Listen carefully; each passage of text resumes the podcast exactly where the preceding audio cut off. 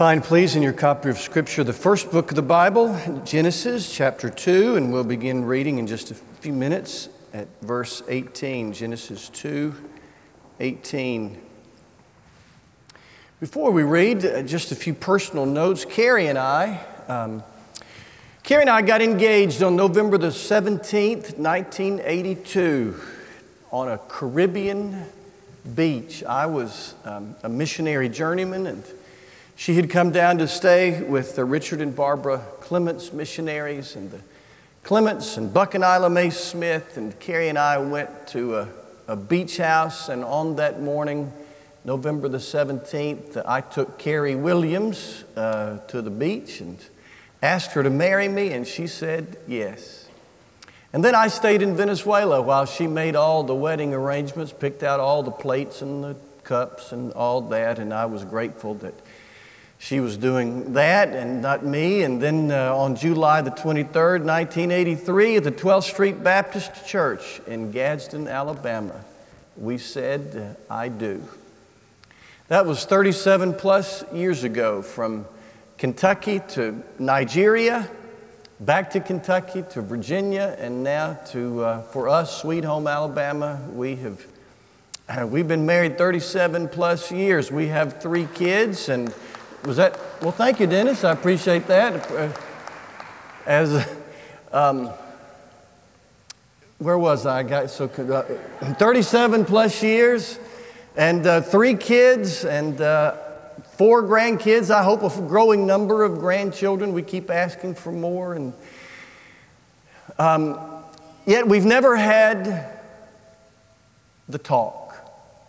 Carrie and I never have had the talk.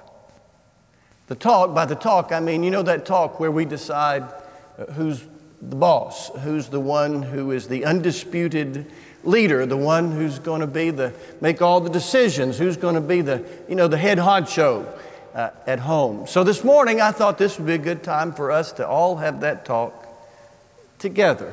So we're going to have the talk. Well, kind of, sort of, we're going to have the talk. This is the last, uh, as Shelley mentioned, the last in this five week series during August when we've been celebrating you know, the 19th uh, Amendment, the, the uh, 100th anniversary, August 18 of the 19th Amendment, which gave uh, women the right to vote. We've been celebrating that by looking at women in the Bible, by looking at what the Bible says about women. We looked at Deborah and we looked at Huldah. Last week, we looked at the role of women in the church and what the Bible says about that. This week, we're going to talk about marriage. One might argue that uh, I put this one off to the very end. A friend of mine had been married. I, I, hadn't seen him in a while. This was back in Kentucky. I had not seen him uh, since he'd gotten married. And I asked him, so, how is married life? And he answered, It's complicated. I didn't know whether to, to get counseling for him or to laugh. I wasn't sure how to respond. That being married, he said, is complicated, and he's, he's right, it is complicated. Let's look at the first couple in Genesis chapter 2. And again, we're going to read beginning at verse uh, 18.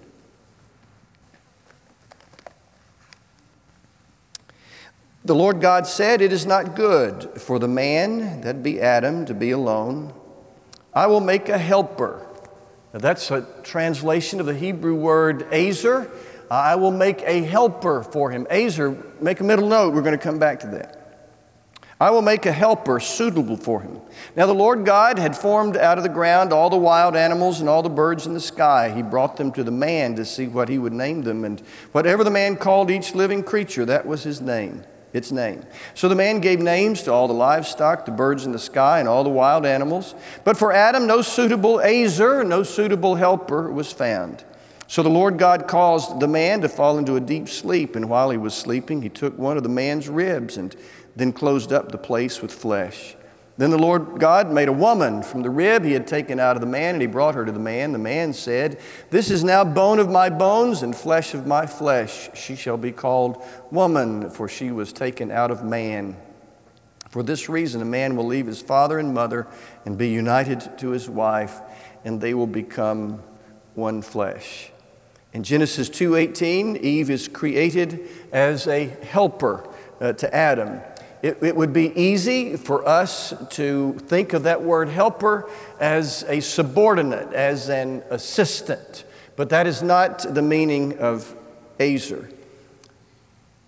The Bible interprets the Bible, and by that I mean if we don't know exactly what some one part means, we can read the other parts and they shed light on that part, and that helps us with the translation of Ezer, the interpretation of that word.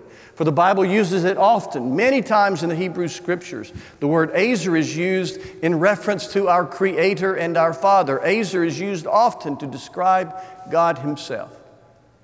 Here's an example. One reason, well, the reason I think I asked Billy if we could sing Come Thou Fount of Every Blessing this morning, or at least read it, was that it, it, it, has that beautiful line Here I raise mine Ebenezer, here I raise mine Ebenezer, hither by thy help I'm come. Ebenezer means stone, Eben of help, Azer. Here I raise mine Ebenezer. I wouldn't have gotten here without God. 1 Samuel 7:12. Then Samuel took a stone and set it up between Mizpah and Shen. He named it Ebenezer, saying, "Thus far the Lord has helped me." In other words, I wouldn't have gotten here uh, if the Creator had not helped me here. Another example, you might remember this name. Exodus 18:4 says that Moses and Zipporah had two children, two sons. The first was named Gershom, and I'm quoting now, and the other was named Eleazar. For Moses said, My father's God was my helper. Eli, Azar, Eli, God, Eli, Eli, remember that word, Eli, Eli, God, the words of Jesus, Eli, God, Azar, God is my helper. Moses, if you read his story up to that point, he had several mistakes and made several missteps, and he thought, I would not have gotten to this place had God not been my Azar, my helper. So now we, we're back to Adam and Eve. So when God makes Eve, Adam's Azer, it's not his assistant, it is not his subordinate. We could read it like this Adam was a helpless creature. He couldn't boil water or tie his shoes if he had had shoes. He just was in big trouble, and God made an Azer for him. He was helpless, he needed help, and God made somebody with the strength and the skill to help poor Adam. Can I get an amen from the women? There you go, biggest amen I've gotten in five years.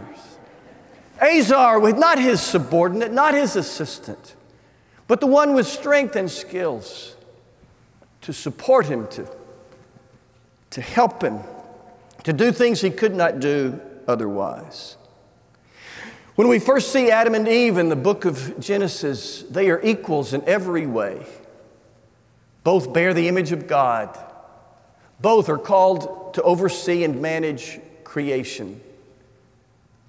There is no, in the early pages of Genesis, there is no hierarchy based on gender. And then, and then comes the fall, the rebellious disobedience of Adam and Eve. And in that moment, that catastrophic moment, Evil came rushing into the world, just like uh, in the waters of the Midwest. Those river waters have now rolled beyond their shores into places they ought not be. Evil came rushing into the world, into a place it didn't belong, and everything changed, including, including the relationship between husbands and wives. Genesis 3:16. Now this is post fall. This is just after the fall. To the woman, God said, Your desire will be for your husband, and he will rule over you. So after the fall, there's a reordering of roles. Women would now tend to long for an emotional intimacy with their husbands that for some would be far too elusive, and for, in some cases, would result in their openness to abuse. Husbands, he will rule over you. Men would have, some men would have an illegitimate tendency to want to dominate their wives. God would not let that stand forever. Jesus came to reorder things. Jesus came to set right our vertical relationship, the relationship between humans and God, but He also came to set right our horizontal relationships, relationships between people, including the relationships between husbands and wives. Jesus changed everything for women. He elevated them to an unprecedented place. He listened to them, He valued them. Women sat at His feet, women cried at his cross. Uh, women were granted the opportunity to make the greatest announcement ever given to humans, and that is that Jesus was alive. Everything changed for women. By the time Jesus ascended at the end of his ministry on earth, the, the gender equality ship had sailed. The gender equality genie was out of the bottle and would not go back. The SSS gender equality had set sail and nothing would ever be the same. It was beginning to look like early Eden again. Jesus came to reorder that relationship between husbands and wives. But, Travis, doesn't the Bible say that the husband is the head of the wife and that the wife is to be submissive to her husband? Yes, it does. It says that multiple times. When the Christian wives in those early churches heard those words that that men is to be the head of the house and women are to submit, they must have yawned. That was not exactly a news flash to them. That's all they'd ever heard. Society always had said that women were in a submissive role. That's all they ever had known. So they were not surprised by that. The husbands, however, must have gasped at what followed.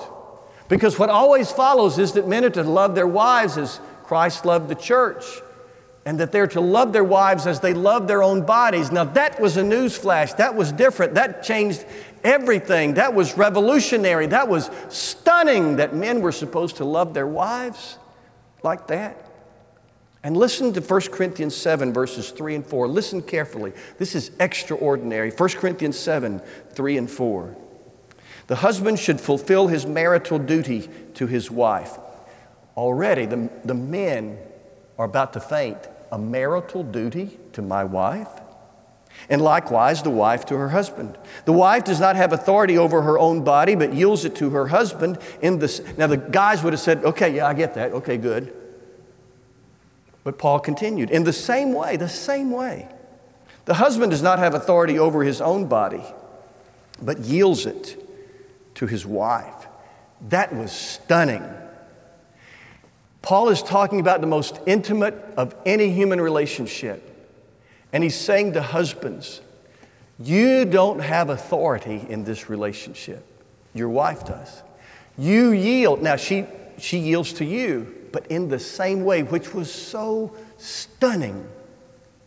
Husbands, she's, she's the boss too. In the New Testament, we find that there was a new day for Christian marriages. Everything was different. To that point, societal norms said that, that men could sleep around with impunity and treat their wives like property. But in the New Testament comes this message not anymore. Henceforth, wives would defer lovingly and husbands would love deferentially. Wives would defer lovingly, husbands would love deferentially, and from the outside looking in, we wouldn't be able to tell the difference. Imagine with me that a, an exchange student has come to live with you for a year, if you're married. They, they're part of your family life from meals to, to vacations, to family conferences. And they go back, this, this student, this young man or young woman goes back home to the home country, wherever that is, and the first night back, his or her family is quizzing this young man or this young woman. And they ask, So this was a Christian home, right? Yes.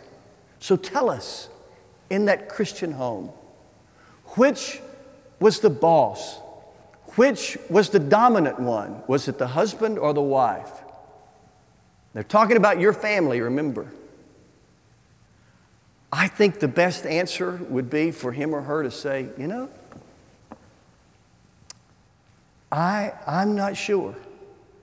They, they deferred to one another and, and each did what they were best at and they respected one another. You know, I'm not sure which one was the dominant one. I think that's the best answer. Quite frankly, I think that's the most biblical answer where someone come to come and live in your family and notice your marriage. I, I think the best response would be, gee, I'm not, I'm not real sure which one is the dominant one. The relationship between Christian spouses ought to be based on mutual deference and respect, not on male domination and rule. Which brings us to a really difficult part of this conversation. There is a dark side to male headship. There's a dark side to male headship. That includes churches in which men assume unquestioned authority and leadership in their church. And let me be real clear there are lots of really good churches where only men lead. There are lots of good churches where there would be no women deacons and no women ministers and all that. Lots of good churches where they respect women and value women and would never re- mistreat women. But there are enough that there's a problem. There are enough churches in which women are dismissed and devalued and even hurt. Beth Moore, the biggest name in women's ministry, wrote that some of her sisters, and I'm quoting now, have suffered horrific abuses within the power structures of, the, of our Christian world. You may remember the Church Too movement, it followed the Me Too movement. The Church Too movement had women coming out of the woodwork saying, I was devalued, I was dismissed, I was belittled, I was abused. Again, there are a lot of good churches where that doesn't happen, but there are enough that there's a problem in the Christian world, a dark side to male headship. But the most dangerous place for male headship is probably behind the closed doors of some Christian homes. The most dangerous place for this practice of male headship is probably behind the closed doors of some Christian homes. Please understand me again, there are countless husbands who see themselves as, as the leader of the family, who love their wives and, and respect their wives and would never in any way belittle or hurt their wives. But there are enough that there's a real problem. Kevin Giles wrote the book that was released just a few weeks ago titled The Headship of Men and the Abuse of Women. It includes startling data, stunning statistics, including some Baptists, where men have seen their role as head as a license uh, to belittle, to mistreat, and to abuse their wives. Besides the data and the statistics, he tells stories. For example, Kevin Giles, the author, was pastor several years ago when one evening at 8 o'clock the doorbell rang. He went to the door, and there stood a young woman with her three year, three year old daughter. He knew the young woman, she was in his church. She and her husband, from the outside, had this perfect, happy marriage. They were up and coming professionally, up and coming in the church. The husband was a great student. He said, one, a great student of Scripture. From the outside looking in, they were the perfect Christian family. But here she stood at 8 o'clock in the evening with her little girl, both of them upset. He invited her in. He and his wife sat with them as she told their story.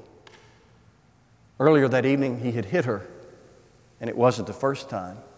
For the first several months, she said, he was respectful and loving. But as time went on, he became increasingly controlling and even violent. She was telling the story when there was a violent knock at the front door. The pastor went to the door, and there stood her husband. Is my wife here? He demanded. She is here, said the pastor. And you tell her to come out. The pastor wouldn't tell him, wouldn't tell her that. The husband continued. The Bible says the husband is the head of his wife and she should obey him. My wife needs to come home. When the pastor refused to let him in, the man became seriously agitated. He finally left only after the pastor said he was going to call the police, but not after another lengthy tirade about men being the head of the house. Giles also tells the story of Ruth Tucker. Now, I heard of Ruth Tucker, I read Ruth Tucker years and years ago. An award winning, best selling book on Christian missions titled From Jerusalem to Irian Jaya, a wonderful book. And so when I see the name Ruth Tucker, I, I just imagine this woman that lived a dream life. She was teaching at a seminary, a successful author and scholar.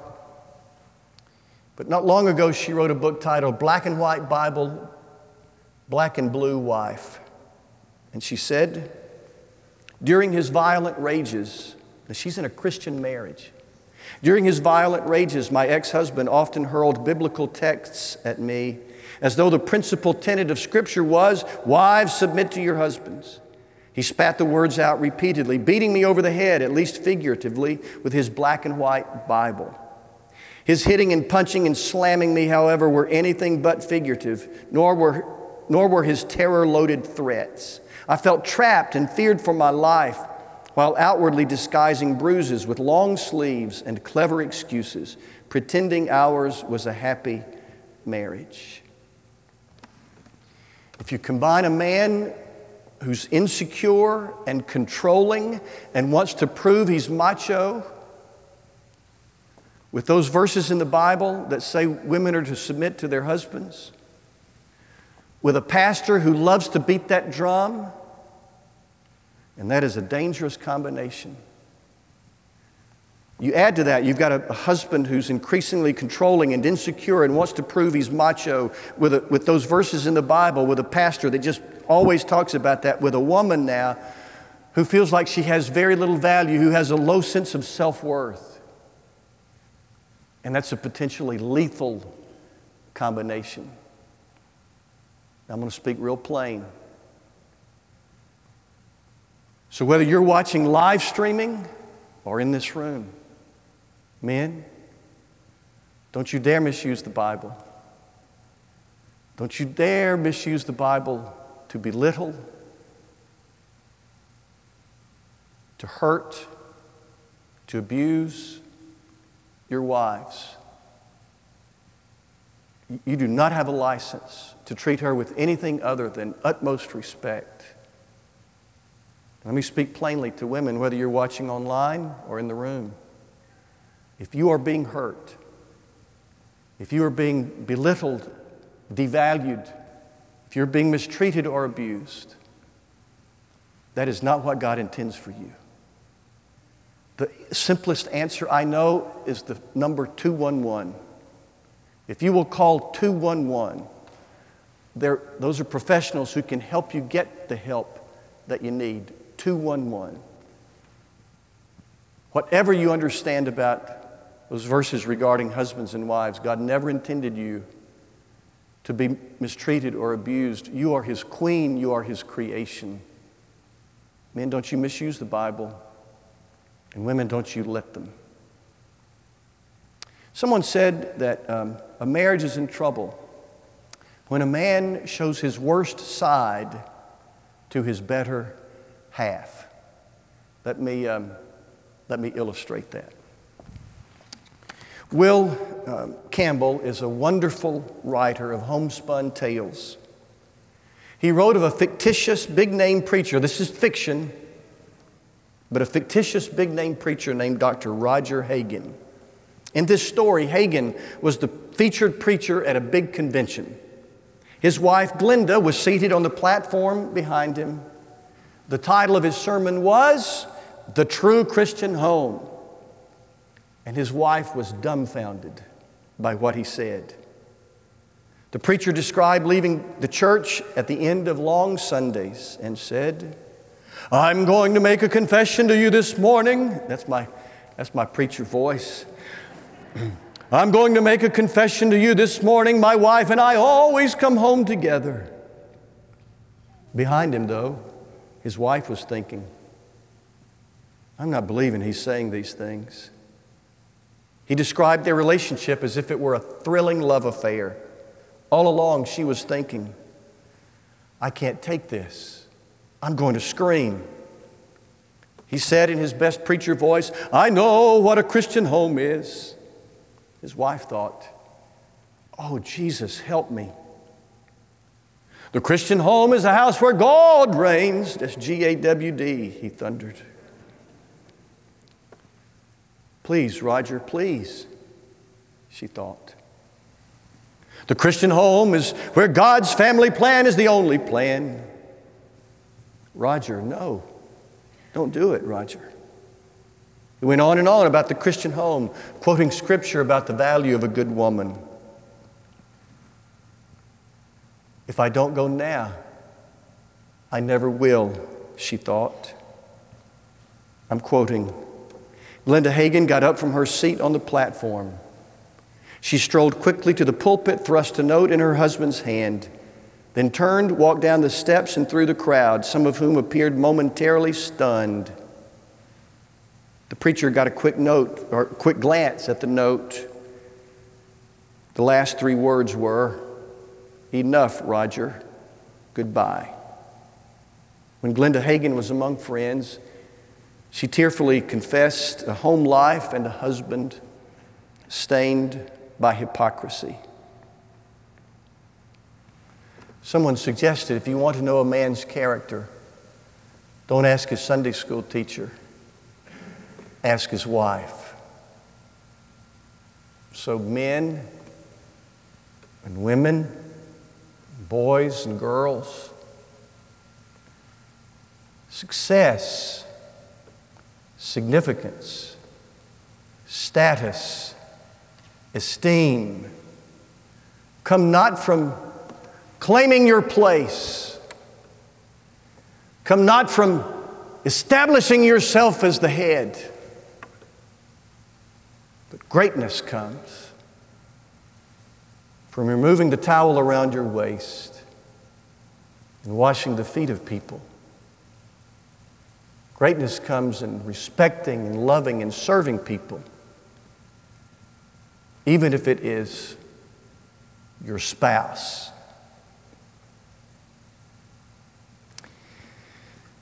In just a moment, um, Esther's going to play for us to reflect. There'll be a closing prayer. And I'm going to wait down front for those who want to talk about being part of our church or following Jesus. That would be my great honor.